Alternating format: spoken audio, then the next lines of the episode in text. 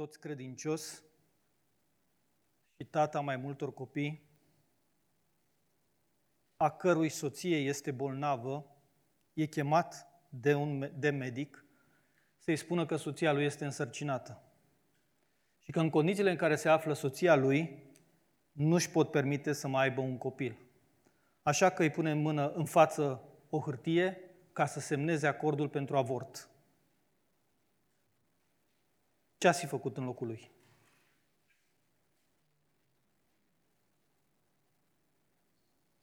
Un soț credincios vine la pastor și îi spune Știi, eu de când vin la biserică am înțeles că tot ce am e de la Dumnezeu și trebuie să dau și eu din ceea ce mi-a dat Dumnezeu și vreau să dăruiesc la biserică. Dar soția mea nu este credincioasă și ea nu este de acord să dau bani la biserică.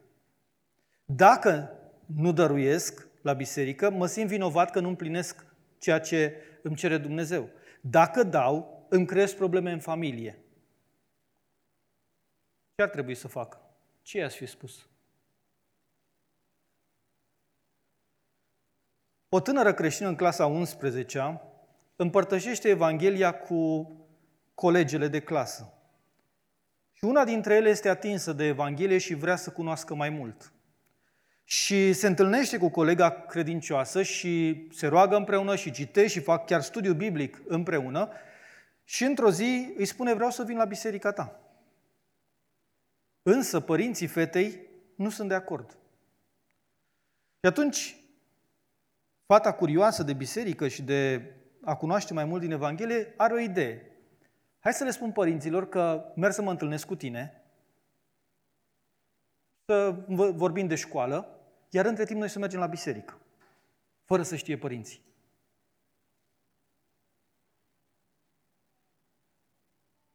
Ce ar fi trebuit să facă colega creștină?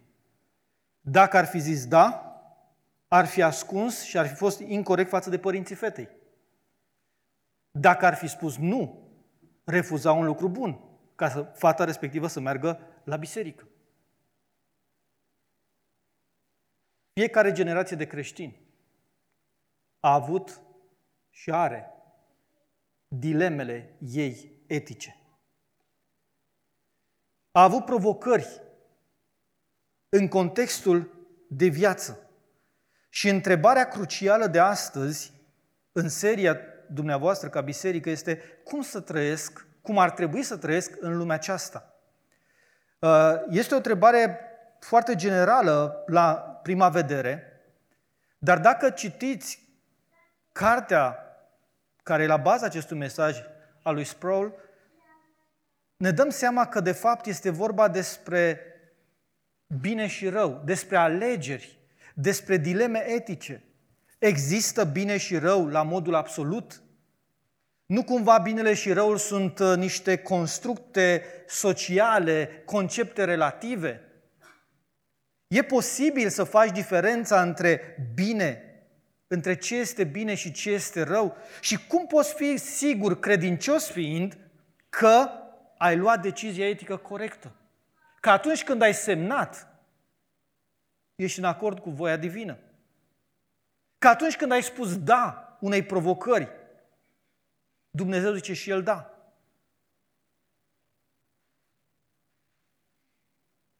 Nu am bani. Sunt elev. Sunt student. Nu am bani să plătesc călătoria cu autobuzul. E păcat să merg fără bilet? Nu mai e bilet acum, știu, acum sunt carduri, sunt alte. Ce să fac? Trebuie să plătești taxele unui stat corupt? E păcat dacă folosesc orice lege ca să evit plătirea taxelor? Sunt întrebări cruciale, întrebări care ne bagă într-o zonă de ceață. Ei bine, puneți-vă centurile de siguranță, pentru că vom decola și vom zbura prin zone cu turbulențe. Vom intra în nori, în ceață, dar la finalul călătoriei sper că vom ateriza pe un teren luminos. Pentru că acolo este însuși Domnul nostru Isus Hristos care ne-a trasat calea și care ne ajută să mergem pe această cale în urma, în urma Lui. Am împărțit mesajul de astăzi în trei părți. El are în centru problematica aceasta a alegerilor între bine și rău în situații dificile. Atunci când te simți prins în menghină, strâns cu ușa, când parcă orice alege dă cu virgulă. Și am împărțit mesajul, spuneam, în trei părți. Premisele eticii creștine, niște fundamente pe care o să le prezint, provocările eticii creștine, pentru că deși avem niște principii, niște premise, ele nu ușurează întru totul deciziile noastre, iar în final, uh, niște principii călăuzitoare în zona aceasta gri, care să ne ajute atunci când suntem în dileme etice să știm că am ales corect.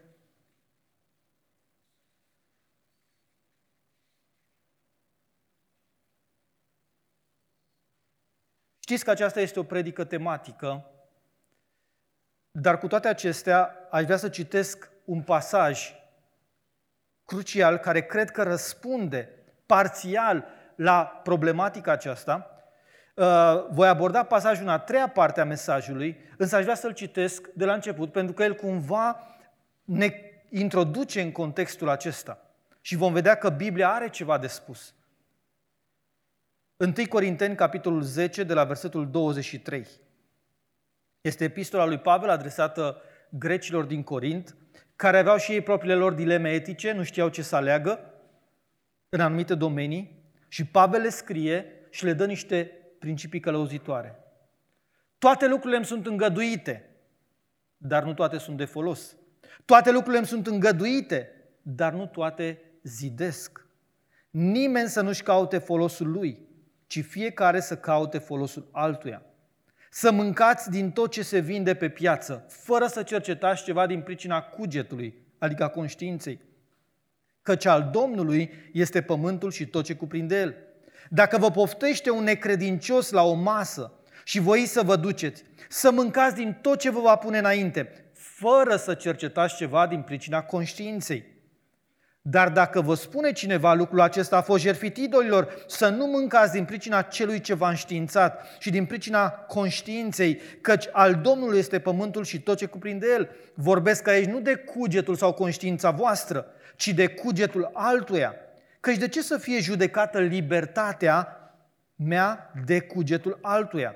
Dacă mănânc aducând mulțumiri, de ce să fiu vorbit de rău pentru un lucru pentru care mulțumesc? Deci, fie că mâncați, fie că beți, fie că faceți altceva, să faceți totul pentru slava lui Dumnezeu. Să nu fiți pricină de păcătuire nici pentru iudei, nici pentru greci, nici pentru biserica lui Dumnezeu.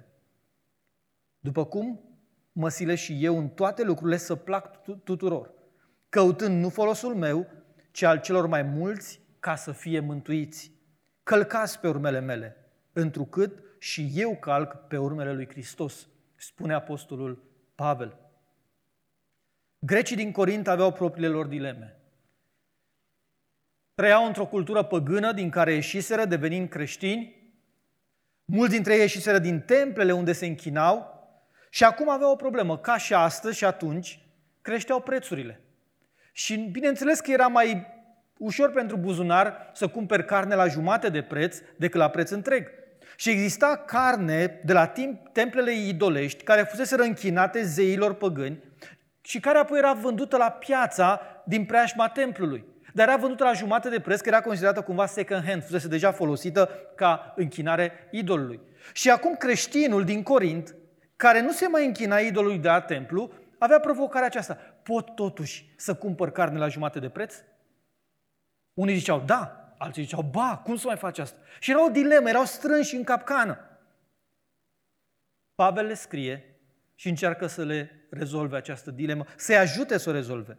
De aceea am considerat pasajul acesta ilustrativ și bun pentru discuția de astăzi. Cum să trăiești în această lume? Cum ar trebui să trăiești? Cum să te raportezi la ce este bine și ce este rău? Într-o singură expresie, cum să trăiești după o etică creștină corectă? Haideți să vedem câteva premise ale eticii creștine. Când vorbim de bine și rău, primul lucru pe care cred că trebuie să-l punem la temelia gândirii noastre biblice creștine este că binele este unul singur, Dumnezeu. În Matei 19, Evanghelia după Matei, citim că a venit un tânăr la Mântuitorul și l-a întrebat, învățătorule, ce bine să fac ca să moștenesc împărăția? Și Mântuitorul îl întreabă, de ce mă întreb ce bine? Binele este unul singur. Și dacă corelăm cu pasajele paralele din Marcu și din Luca, putem adăuga binele este unul singur, Dumnezeu. Atunci când vorbim de etică, atunci când vorbim de alegeri dificile între bine și rău, atunci când vorbim de definirea binelui și a răului, este fundamental să credem acest adevăr exprimat de însuși Mântuitorul. Binele este unul singur, Dumnezeu. Există un bine absolut. Binele nu este relativ. Binele este o persoană, nu un construct social care diferă de la o epocă la alta sau de la o societate la alta. Mai mult decât atât, dacă binele este absolut și binele este Dumnezeu, înseamnă că răul nu are statut ontologic. Răul nu există prin sine, răul este doar o pervertire a binelui. Pentru că binele Dumnezeu include totul. Dumnezeu este binele suprem, în El nu este rău. El este lumină, în El nu este întuneric, nici măcar o umbră de mutare, spune Iacov. Este nordul, dacă vreți, pe această busolă. Binele este unul singur, Dumnezeu, o persoană. A doua premisă. Dumnezeu nu doar că este binele, Dumnezeu cunoaște binele și răul. Ne ducem la prima carte a Bibliei, în Geneza, la capitolul 2, și vedem că de pe a doua pagină a Bibliei, Biblia vorbește despre cunoașterea binelui și a răului. Domnul Dumnezeu a dat omului porunca aceasta. Geneza 2 cu 16. Poți să mănânci după plăcere din orice pom din grădină, dar din pomul cunoștinței binelui și răului să nu mănânci, căci în ziua în care vei mânca din el, vei muri negreșit. Pomul cunoștinței binelui și răului era acolo. Dumnezeu cunoștea binele și răul. Omul nu cunoștea binele și răul. Omul, Dumnezeu și-a dorit ca omul să cunoască doar binele din experiență, să-L cunoască pe Dumnezeu. Iar răul să-L cunoască doar prin reflexie din porunca lui Dumnezeu. Dumnezeu știa că răul avusese loc, că Lucifer căzuse și era deja căzut și că răul exista în universul creat. Dumnezeu își dorește ca omul să cunoască binele și îi spune să nu mănânci din pomul cunoștinței binelui și răului. Adică Dumnezeu vrea să fim ignoranți? Să nu cunoaștem binele și răul? Asta spune diavolul. În capitolul 3, uitați-vă, el a zis femeii, Oare a zis Dumnezeu cu adevărat să nu mâncați din toți pomii? O, ba da, putem să mâncăm din toți pomii, zice femeia. Dar despre rodul pomului din mijlocul grădinii, Dumnezeu a zis să nu mâncați și nici să nu vă atingeți ca să nu muriți. Iar șarpele vine cu această vorbă dulce, hotărât că nu veți muri. Dar Dumnezeu știe că atunci când veți mânca din el, vi se vor deschide ochii și veți fi ca Dumnezeu cunoscând binele și răul. Femeia a văzut că pomul era bun, era de dorit să-i deschidă mintea, a luat, a mâncat, a dat și bărbatul ei și atunci li s-au deschis ochii și au cunoscut că erau goi. Ce plictisitor. Pe unde e cunoașterea aceea ca Dumnezeu, bine și rău? Ce s-a întâmplat atunci de fapt? Rocada. Din momentul acela, Omul n-a mai cunoscut doar binele din experiență și răul din reflect, prin reflexie, prin, din porunca lui Dumnezeu, ci s-a întâmplat exact invers. Omul a cunoscut răul din experiență, iar binele a rămas doar o amintire din Eden. Neascultarea omului a dus la cunoașterea răului din experiență. Este o premisă fundamentală când vorbim de bine și rău și de decizii etice, să știm că Dumnezeu cunoaște cel mai bine binele și răul. A treia este legată de această uh, situație și anume că omul căzut în păcat este incapabil să facă binele. Uh, lipsește din notițe pentru că, nu știu, dintr-o eroare am, am, am șters uh, punctul acesta, dar știu că fratele păstor al dumneavoastră vă spune mereu să luați notițe și așa că puteți să notați asta. A treia premisă, omul căzut în păcat este incapabil să facă binele. Uh, în Roman, capitolul 3, Apostolul Pavel spune asta uh, foarte accentuat, citând din Vechiul Testament, nu este niciun om neprihănit, niciunul măcar. Roman 3 cu 10. Nu este niciun om neprihănit, niciunul măcar. Nu este niciunul care să aibă pricepere, nu este niciunul care să caute cu tot din adinsul pe Dumnezeu. Toți s-au bătut și au ajuns niște netrebnici. Nu este niciunul care să facă binele. Niciunul măcar. Nu e prea radical asta? Știu că unii vă gândiți, dar stai că eu știu oameni fără Dumnezeu care fac bine. O mulțime de ONG-uri care fac bine. Dar oare care este binele?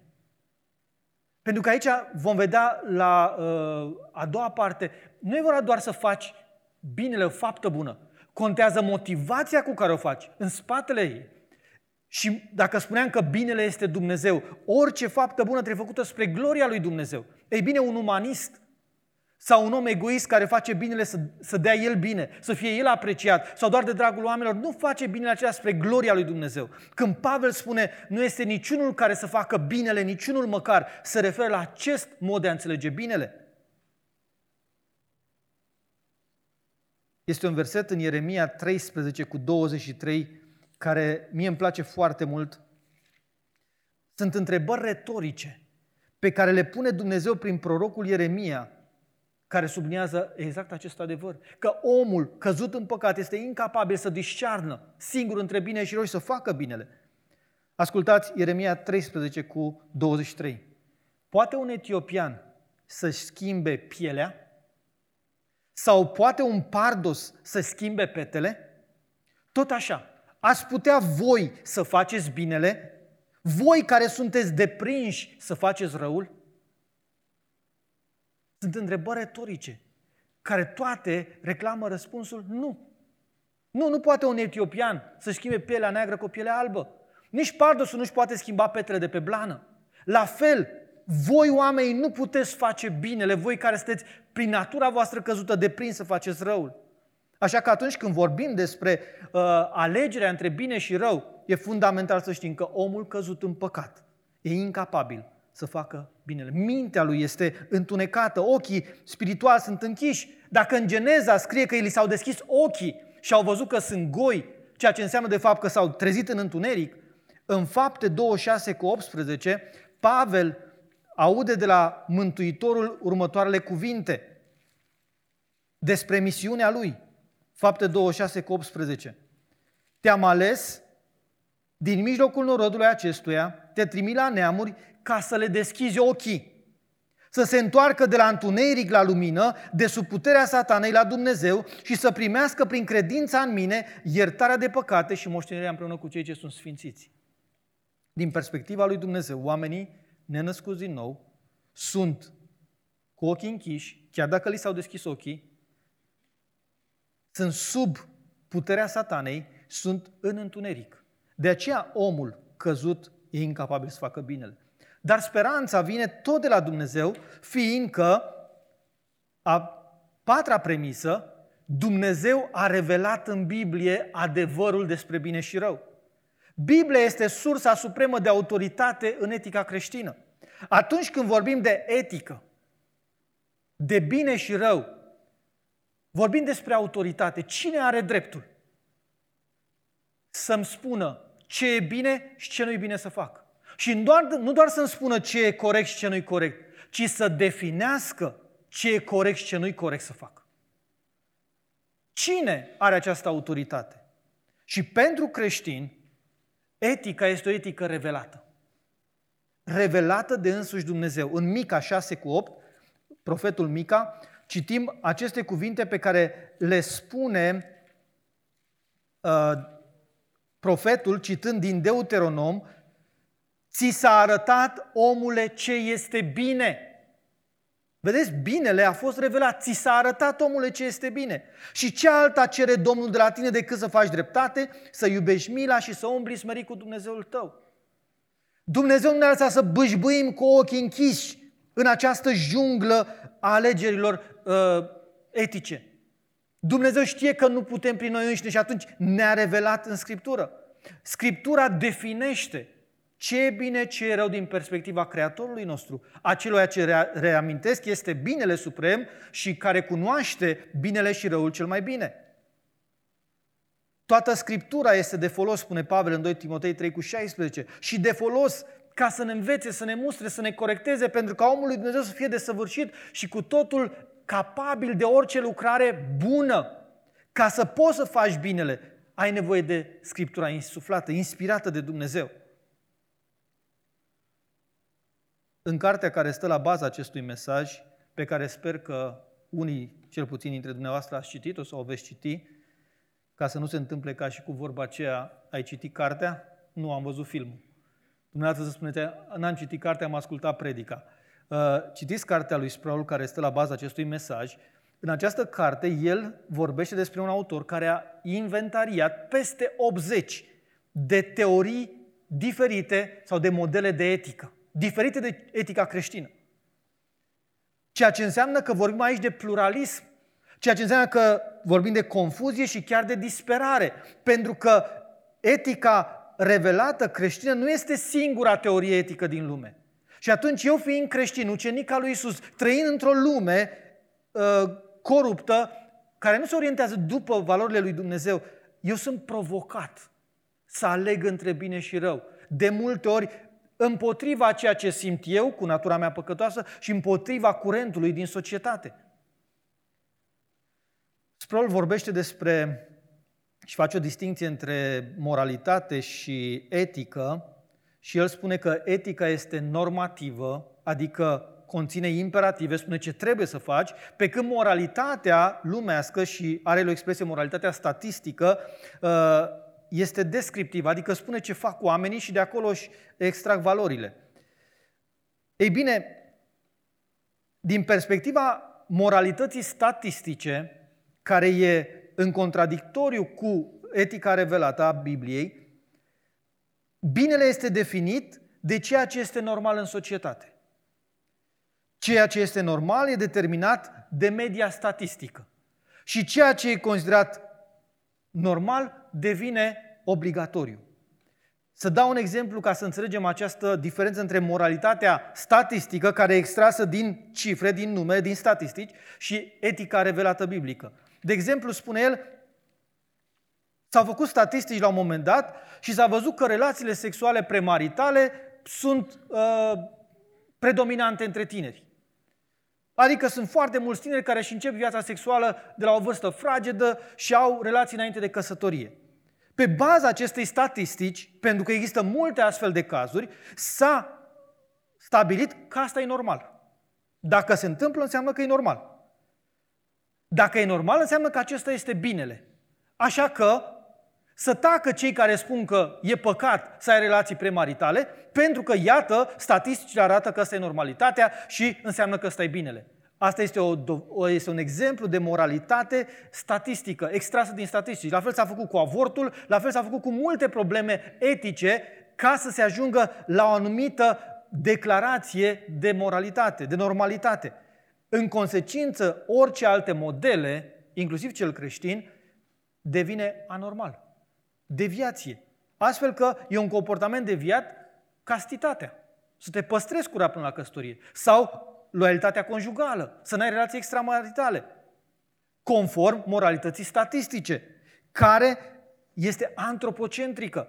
Are omul în centru. Ce face omul? Definește normalul și binele. Pe când etica revelată este teocentrică, îl are pe Dumnezeu și principiile lui în centru. Din perspectiva aceasta a moralității statistice, cel mai mare bine este definit de acțiunea cea mai autentic omenească.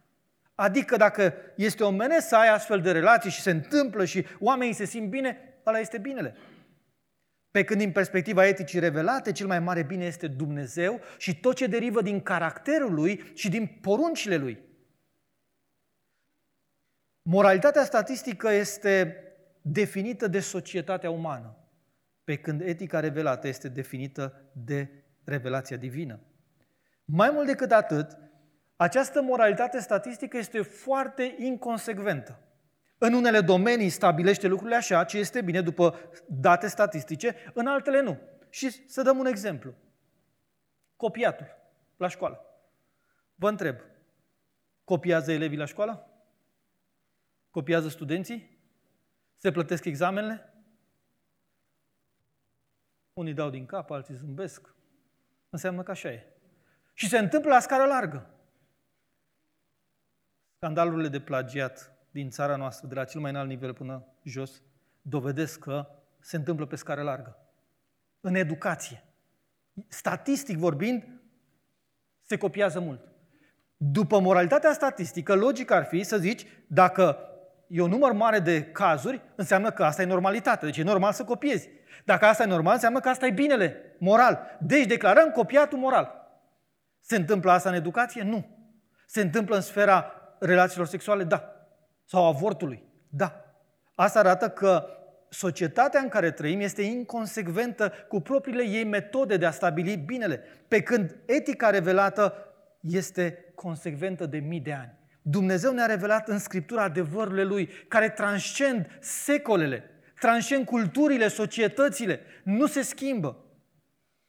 De aceea atunci când vorbim despre cum să trăiesc în lumea aceasta, cum să mă orientez în hățișul acesta de bine și rău, am nevoie de etica revelată a lui Dumnezeu, de Scriptură. Recapitulând, dacă vreau să știu ce e bine, ce e rău, dacă vreau să iau decizii etice corecte, trebuie să țin cont de aceste premise. Dumnezeu este binele absolut, suprem.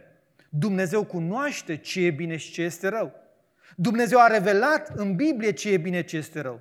Iar omul căzut este incapabil să definească și să împlinească binele.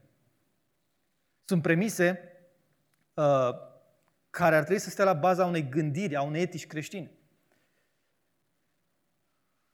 Și chiar dacă le-am asumat aceste premise și altele, că nu este exhaustiv ceea ce vă spun astăzi, uh, tot nu este ușor să luăm decizii corecte. Întotdeauna. De aceea vorbim în a doua parte a mesajului despre provocările eticii creștine. Uh, am putea zice, ok, ne-am luat niște premize din astea, niște adevăruri, le punem aici în minte și ele ne vor ajuta. Da, ne vor ajuta. Dar nu înseamnă că problema s-a rezolvat, nu înseamnă că lucrurile sunt simple. De ce? De ce nu este ușor să luăm decizii corecte?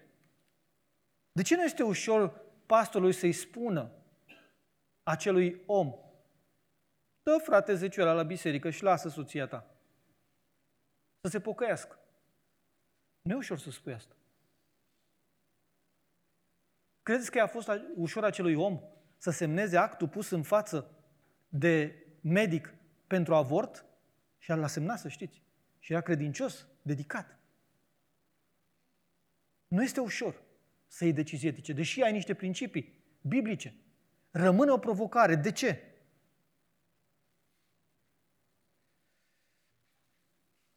Pentru că există o zonă gri, o numim, adică există lucruri despre care Biblia spune clar că sunt păcat. Și există, zone, există lucruri despre care Biblia spune clar că sunt virtuți, că nu sunt păcat. Uh, munca este o virtute. Să muncești cu mâinile tale, ca să ai să dai altuia. Lenea este un păcat. Sunt clar definite în Biblie. Sper că suntem de acord cu asta. Nu e din zona gri, să știți, dacă cineva avea dubii. Asta nu e din zona gri. Uh, curvia este păcat. Să nu prea curvești. E clar spus. Uh, castitatea, loialitatea conjugală este o virtute. Să fii credincios soțului soției tale. Deși în lumea în care trăim spune altceva. Cinstea este o virtute. Să fii onest. A fura este un viciu. Astea sunt lucruri clare. Dar între zonele acestea clare există o zonă gri, care pentru unii e mai mare, pentru alții mai mică, depinde. Paul vorbește despre un continuum etic și spune el că de la virtute la păcat se trece printr-o zonă gri. Și aici intrăm în zona aceasta gri și spune el cu cât te apropii mai mult de linia de demarcație dintre viciu și virtute, cu atât crește confuzia. Ceața, intri în nor. Chiar dacă ai etica revelată, de care societatea s-a debarasat, nu înseamnă că este simplu. Pentru că nu avem pentru fiecare aspect al vieții noastre, nu avem o învățătură biblică. Ne întreabă copiii noștri, de ce e păcat să fumezi? Că nu scrie în Biblie să nu fumezi. Dar pot să-mi fac un tatuaj mare aici pe braț? Dacă nu, de ce? Ce e păcat? Unde scrie? Da cu drogurile pentru recreere, că acum sunt legalizate în scop recreativ, drogurile. Care e problema? Că nu scrie în Biblie să nu te droghezi.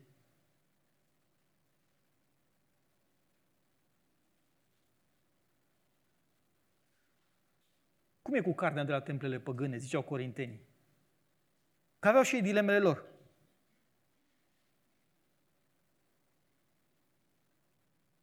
Dumnezeu nu ne-a lăsat în vid să luăm deciziile acestea. Ne-a dat o bază. Dar pe lângă cuvântul scris, avem nevoie de călăuzirea Duhului Sfânt ca să putem traversa zona aceasta gri.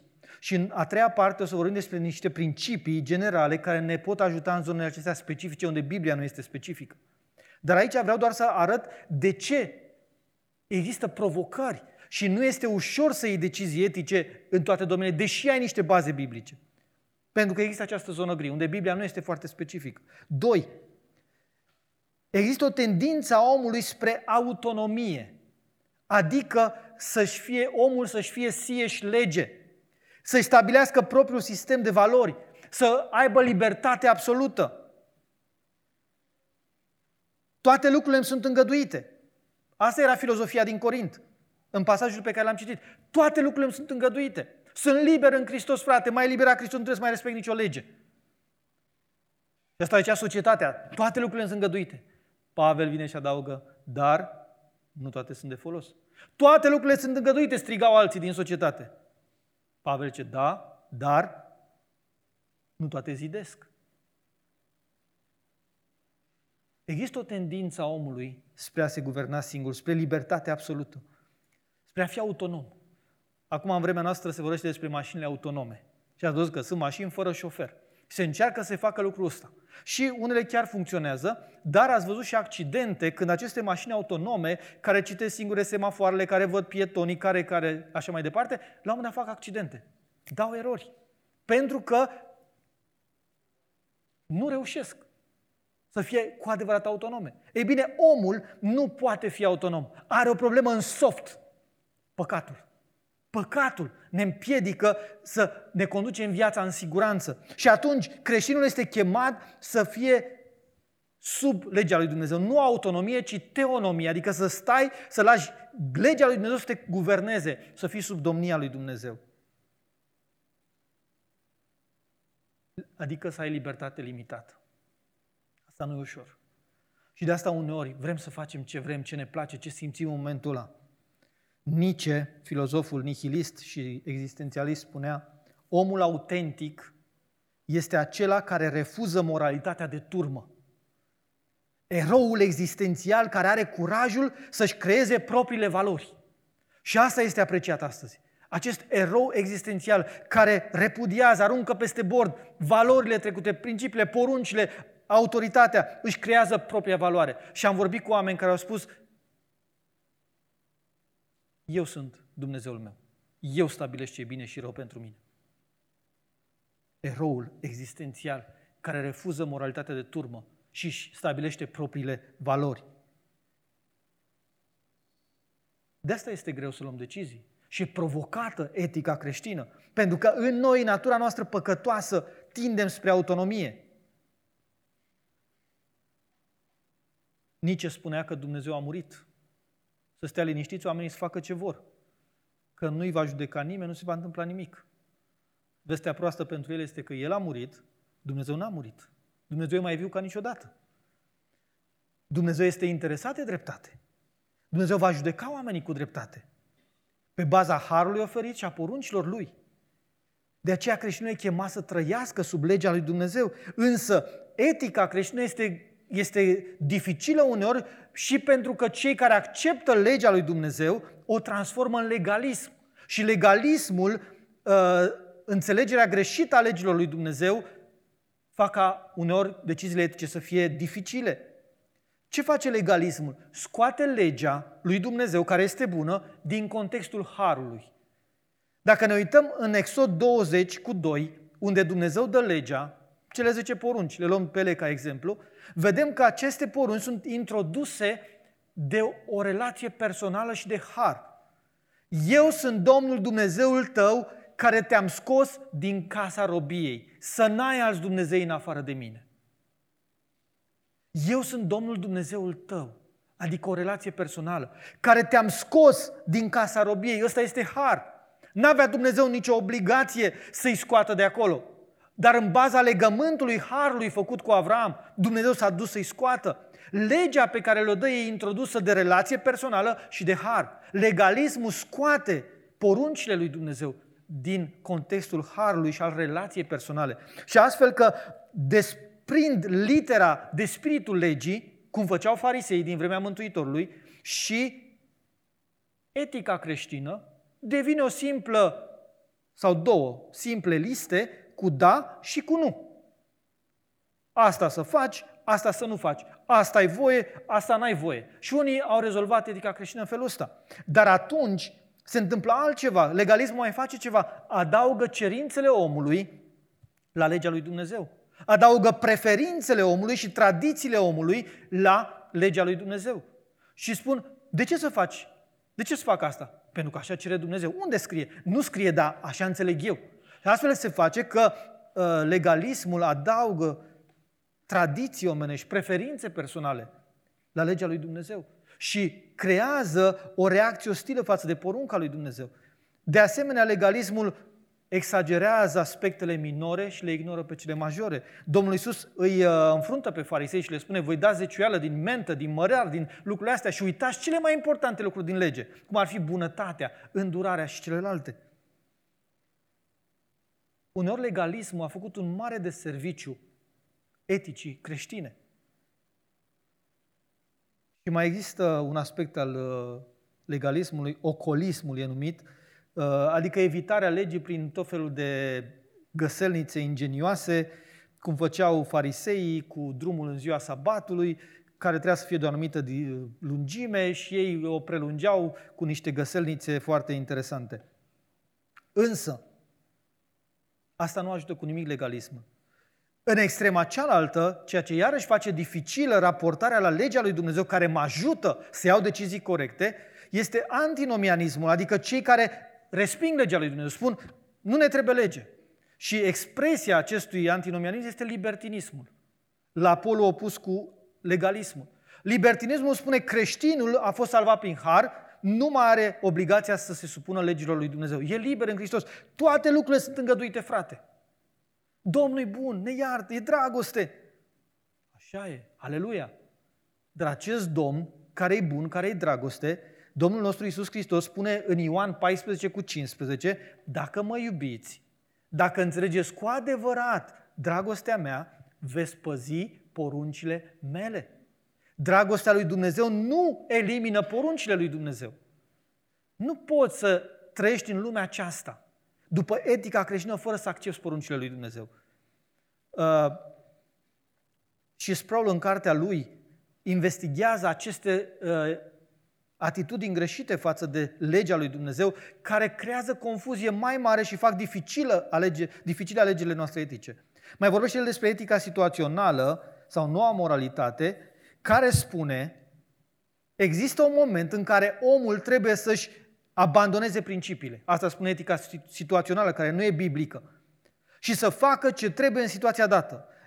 Singurul principiu etic absolut este principiul dragostei, legea dragostei. Fă doar ce îți cere dragostea să faci, fără alte interdicții, fără alte porunci. Și există oameni pentru care asta sună foarte bine. Adică e moral ceea ce, e, uh, ceea ce este motivat de dragoste. Dacă din iubire te duci spre o persoană care nu-i soția ta sau nu-i soțul tău și acolo e iubire, tu te liniștit. E dragoste, e legea dragostei. Dacă din dragoste tragi spuza pe turta ta sau a familiei tale și faci rău al cuiva, fă-o liniștit. E, e din dragoste, e bine. Ceea ce ignoră etica aceasta situațională este ceea ce spuneam, dacă mă iubiți, veți păzi poruncile mele. Uh, Pavel spune în epistola lui către Efeseni, umblați în dragoste. Dar imediat după aceea spune curvia sau lăcomia sau orice necurăție, nici să nu fie pomenite între voi. Efeseni 5 cu 13.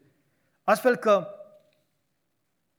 dacă vrem să facem față provocărilor eticii creștine, trebuie să acceptăm să trăim sub legea lui Dumnezeu, sub poruncile lui Dumnezeu. Trebuie să ne păzim și de legalism și de antinomianism. Trebuie să fim conștienți că tendința noastră spre autonomie, spre libertate absolută ne împiedică și nu ne ajută în a lua decizii etice corecte. Mă întorc acum, în partea a treia a mesajului, la câteva principii specifice, generale, pentru situa- care să ne ajute în situații specifice unde Biblia nu uh, este specifică. Cum să ne orientăm în ceața aceasta a zonei gri? Și mă întorc la textul pe care l-am citit. Uh, așa cum spuneam, mi se pare foarte bun pentru discuția aceasta despre bine și rău, despre decizii dificile, și ar vrea să extragem de aici, și nu doar adaug și câteva principii în altă parte, dar să extragem câteva principii practice cu care să rămânem la finalul acestui mesaj. Am învățat un principiu din tinerețea mea care m-a ajutat în multe situații de alegeri dificile. Principiul spune așa, lucrurile importante sunt clare în Biblie și lucrurile clare sunt importante. Ți s-a arătat, omule, ce trebuie să faci. Ce e important? Să iubești mila, să iubești dreptatea și să umbli smerit cu Dumnezeul tău. Sunt lucrurile esențiale. Lucrurile importante sunt clare. Ce trebuie să fac ca să fiu mântuit? Nu e nicio confuzie aici. E o problemă importantă, mântuirea. Ce trebuie să fac ca să fiu mântuit? Crede în Domnul Isus și vei fi mântuit tu și casa ta. Dacă e o situație în care Biblia nu vorbește clar, liniștește-te cu gândul că nu este o situație importantă. Pentru că în lucrurile importante Biblia vorbește clar. Dumnezeu ne-a descoperit voia Lui. Avem o, o etică revelată în toate lucrurile clare. Dar ca principiu care să mă ajute în hățișul acesta să fac față, fac această distinție. Dacă ceva nu este clar și nu am un mesaj clar specific, înseamnă că nu este dintre cele mai importante pentru viața mea spirituală. Al doilea principiu din uh, pasajul nostru. 1 Corinteni 10 cu 23. În lucrurile mai puțin clare, adică alea din zona gri, unde Biblia nu este specifică, aplică principiile generale. Principii generale pe care Pavel, de exemplu, le dă aici și spune toate lucrurile sunt îngăduite, alea care nu sunt specific interzise, da? Despre astea vorbim. Toate lucrurile sunt îngăduite, dar nu toate sunt de folos. Nu toate zidesc și nu, nimic nu trebuie să pună stăpânire pe mine zice Pavel în capitolul 6 cu 12. E bine sau e rău să te uiți la seriale pe Netflix câteva zeci de ore pe săptămână? Nu zice Biblia dacă e bine sau rău. Și atunci am niște principii generale. E de folos să mă uit la serialele alea? Mă zidesc spiritual? au pus stăpânire pe mine? Adică simt că intru în sevraj dacă nu văd astăzi episodul următor? La fel cu jocurile pe calculator. E păcat? E bine, e rău să joci jocuri pe calculator? Nu zice Biblia, dar ne dă niște principii generale. E de folos să joci jocurile alea pentru tine și pentru familia ta? Te edifică spiritual cu ceva? Au pus stăpânire pe tine? Poți să renunți la ele o lună? Dacă nu, e o problemă. Și așa, aceste principii generale mă ajută să iau decizii etice în situații specifice despre care Biblia nu vorbește specific. Al treilea principiu general, pe care iarăși l-am învățat din tinerețe și m-a ajutat mult. Proverbe 8 cu 20. E un verset care trebuie memorat. Acolo înțelepciunea uh, personificată în Proverbe 8 cu 20 spune ceva ce ne ajută în deciziile etice din zona gri. Eu umblu pe calea nevinovăției și aceasta este direcția, calea, sunt pe cale. Dar mai zice ceva în partea a doua. Pe mijlocul cărărilor neprihănirii. Și ideea este pe mijloc. Vedeți, vorbeam de acel continuum etic. De la virtute la viciu trecem prin zona gri. Cu cât cauți mai mult centru voiei lui Dumnezeu, vei, fi, vei putea să iei decizii foarte liniștit și bine. Când începi să forțezi limitele, să duci spre garduri, spre zona gri și întrebi, dar ce e păcat să fac asta? Dar nu scrie că e păcat. Și nu e păcat. Dar de ce mereu ești preocupat dacă e păcat? Vrei să faci lucrurile alea despre care știi că sunt la marginea voii lui Dumnezeu, dar vrei și să te asiguri că nu-i păcat, că rămâi în voia lui Dumnezeu. Ei, înțelepciunea spune, eu merg pe mijlocul cărărilor neprihănirii. Știți cum e asta? Ca și cum mergi la munte, ai în stânga prăpastie, ai cărare aici și între cărare și prăpastie mai e puțină zonă verde. Și tu alegi să nu mergi pe cărare, ci te duci pe zona ailaltă de lângă prăpastie, că e adrenalină mai multă. Normal. Dar ai și riscul mai mare să cazi în prăpastie. Dacă vrei să iei decizii etice liniștit, mergi pe mijlocul cărelor neprihănirii. Feriți-vă de orice se pare rău, spune Pavel. Nu doar de ce e clar rău. Și atunci ești în siguranță. Nu o să ai atâta adrenalină, dar ești în siguranță. Nu forța limitele. Nu merge pe garduri. Mergi pe centru. Caută inima lui Dumnezeu. Nu extremitățile. Următorul principiu, din versetul 24, din 1 Corinteni 10. Nimeni să nu-și caute folosul lui, ci fiecare să caute folosul altuia. Un far călăuzitor în decizii etice dificile este și acesta. Urmărește folosul altora mai mult decât satisfacerea propriilor preferințe. Dacă știi că o decizie te împlinește pe tine și e conform preferințelor tale, dar dezamăgește pe alții, poate familia ta, poate cei, pe cei din biserică sau de la serviciul tău, urmărește folosul altora. Ia decizii care sunt în folosul altora. Asta vorbește despre sacrificiu de sine. Și o să vedem că Pavel spune asta despre el.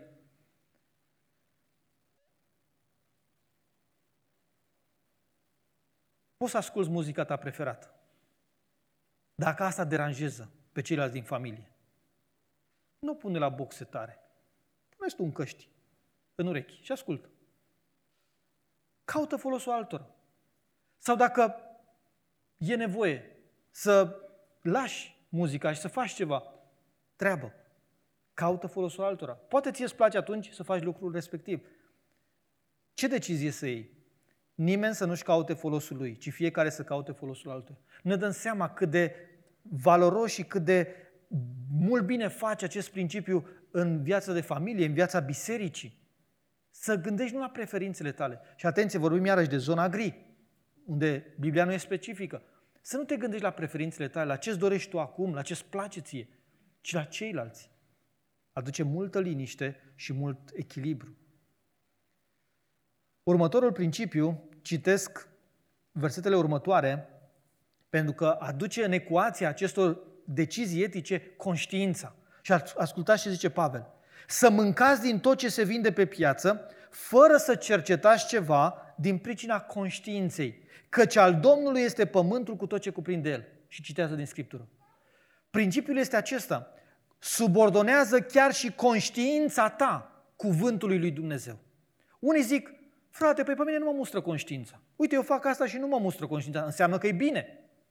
Și unii fură fără să-i mustre conștiința și unii te mint în față fără să-i mustre conștiința și alții te fură fără să-i mustre conștiința. Și alții fac o grămadă de păcate fără să-i mustre conștiința. Și zic, dacă nu mă mustră conștiința, e bine. nu e bine. Pavel zice să nu cercetați ceva din pricina conștiinței, căci, și aici este cheia, al Domnului este pământul și citează din Scriptură, al Domnului este pământul cu tot ce cuprinde El. Adică chiar și conștiința ta te poate înșela, de aceea trebuie subordonată cuvântului lui Dumnezeu. Da, dacă ești ca Martin Luther, care la dieta de la Worms e pus să retracteze ceea ce a scris și el spune așa, conștiința mea este captivă cuvântului lui Dumnezeu.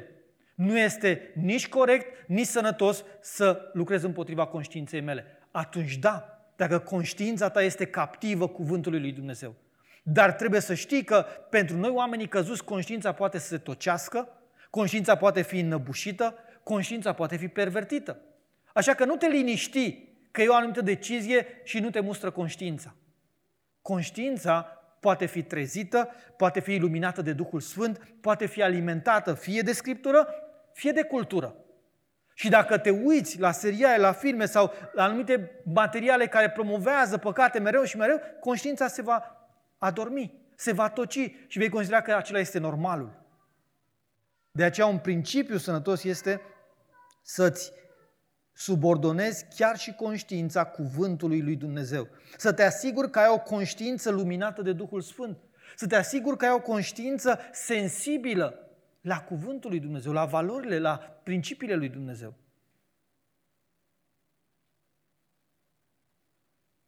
Versetul 30. Dacă mănânc aducând mulțumiri, de ce să fiu vorbit de rău pentru un lucru pentru care mulțumesc? Vă spuneam că problema era cu mâncatul acelei cărni de la mesele idolilor, de la piața idolilor. Și el zice, vă mai dau un principiu corintenilor, ca să știți dacă să mânca sau nu. Când ai o dilemă etică, alege lucrul pentru care poți mulțumi lui Dumnezeu.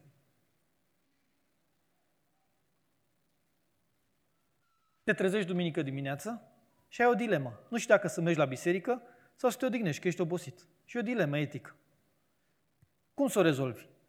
Păi, gândește-te. Poți să te rogi și să spui, Doamne, îți mulțumesc că astăzi nu m-am dus la biserică. Poți să mulțumești pentru asta? Depinde de conștiință, cât de tocită sau cât de activă. Dar poți să zici, Doamne, îți mulțumesc că mi-ai dat putere, deși am fost pe munte cu corturile, să mă ridic din pat, să vin la biserică. Îți mulțumesc că am fost cu poporul tău, cu biserica ta. Poți să mulțumești pentru asta. Nu spun că este un păcat absolut dacă nu vii la biserică. Și nu despre asta e vorba. E vorba despre zona gri, despre a lua decizii corecte. Și un principiu este alege lucruri pentru care poți mulțumi.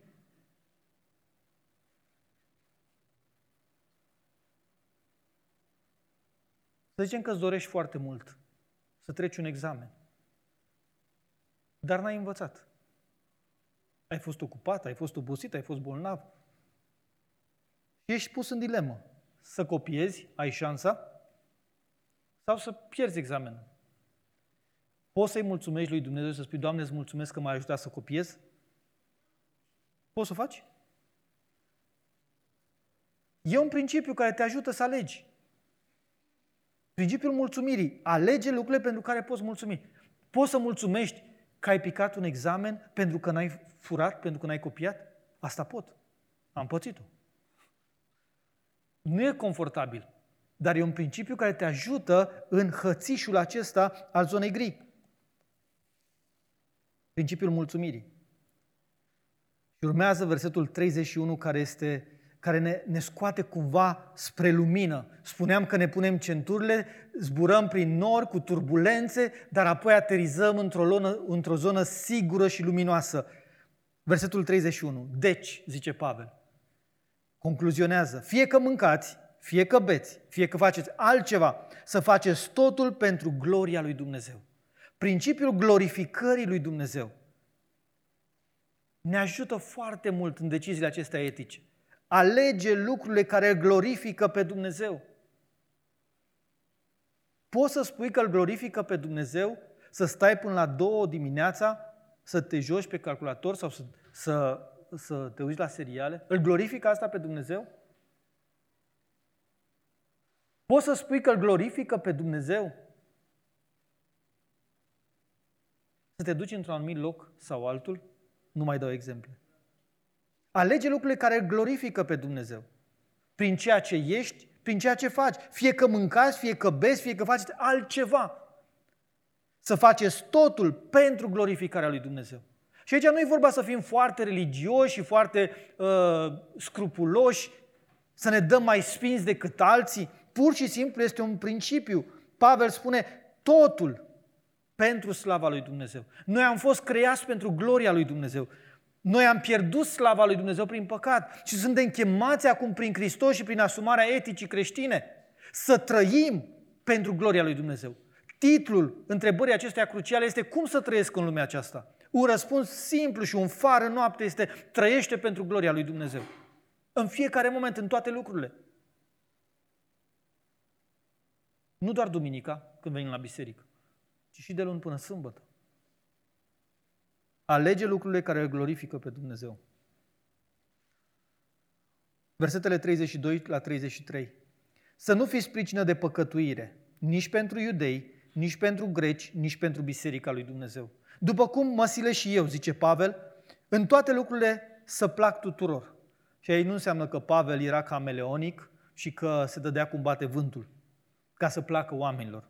Ci ascultați ce spune. După cum mă sile și eu, adică mă sacrific, las de la mine, din preferințele mele sau din ce vreau eu, căutând nu folosul meu, ci al celor mai mulți ca să fie mântuiți.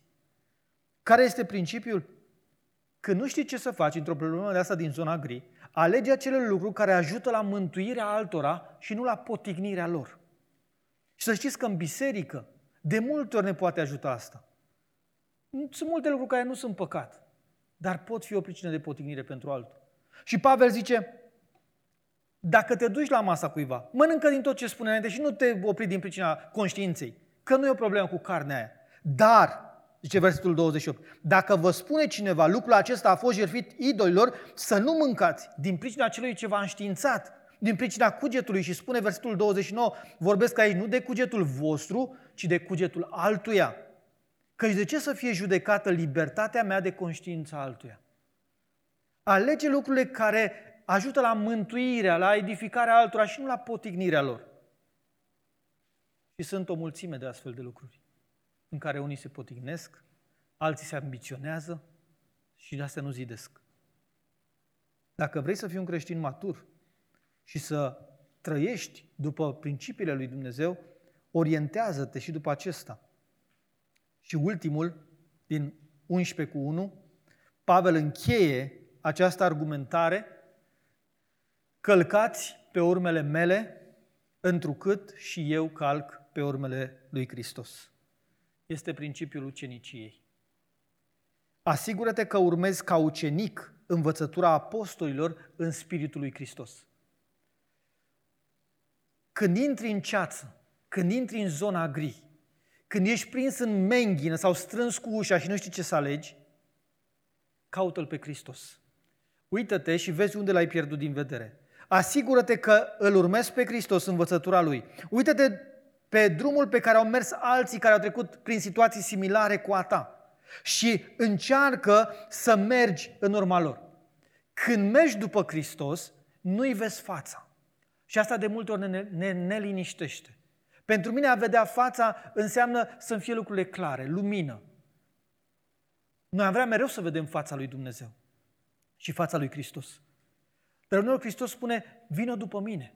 Știți, când Moise a vrut să facă slava lui Dumnezeu, Dumnezeu îi spune, Moise, nu poți să-mi vezi fața, pentru că nu se poate să-mi vadă cineva fața și să trăiască. Dar voi face să treacă prin, înaintea ta toată frumusețea mea și mă voi vedea pe dinapoi. Și Moise este liniștit cu asta, că Dumnezeu trece și el poate să-l vadă din spate. Când intri în zona gri, în ceață, în decizii etice grele, atunci nu mai vezi cu claritate fața lui Dumnezeu dar mulțumește cu spatele Lui. Mulțumește că îl vezi pe Hristos înaintea ta, că vezi apostolii care au mers, că vezi biserica de veacuri, du-te după ei, urmează drumul acela pașilor. Pavel spune, călcați pe urmele mele. Asemănați-vă cu mine, că și eu mă asemăn cu Hristos care este înaintea mea. Și mai e ceva la principiul acesta al uceniciei.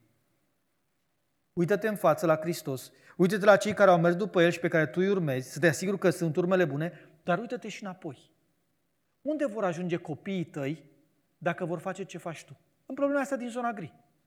Cine te urmează pe tine, cine vine după tine și unde va ajunge cel ce vine după tine dacă face ce faci tu, dacă va decide și el la rândul lui ce decizi tu în momentul ăsta. În problema aia etică dificilă. Călcați pe urmele mele, întrucât și eu calc pe urmele lui Hristos. Aici se luminează totul. Aici aterizăm pe tărâmul acesta al uceniciei. Este foarte important când trebuie să decidem între bine și rău în zona gri, să am premisele biblice ale eticii creștine, să fiu conștient de provocări,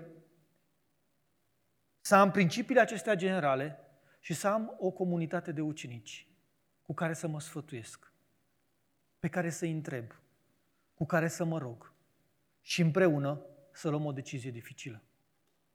Este finalul lui Pavel și este cuvântul cu care închei. Pavel spune, călcați pe urmele mele, întrucât și eu calc pe urmele lui Hristos. Asta ne, face, ne va face călătoria sigură și vom ști că alegem în voia lui Dumnezeu.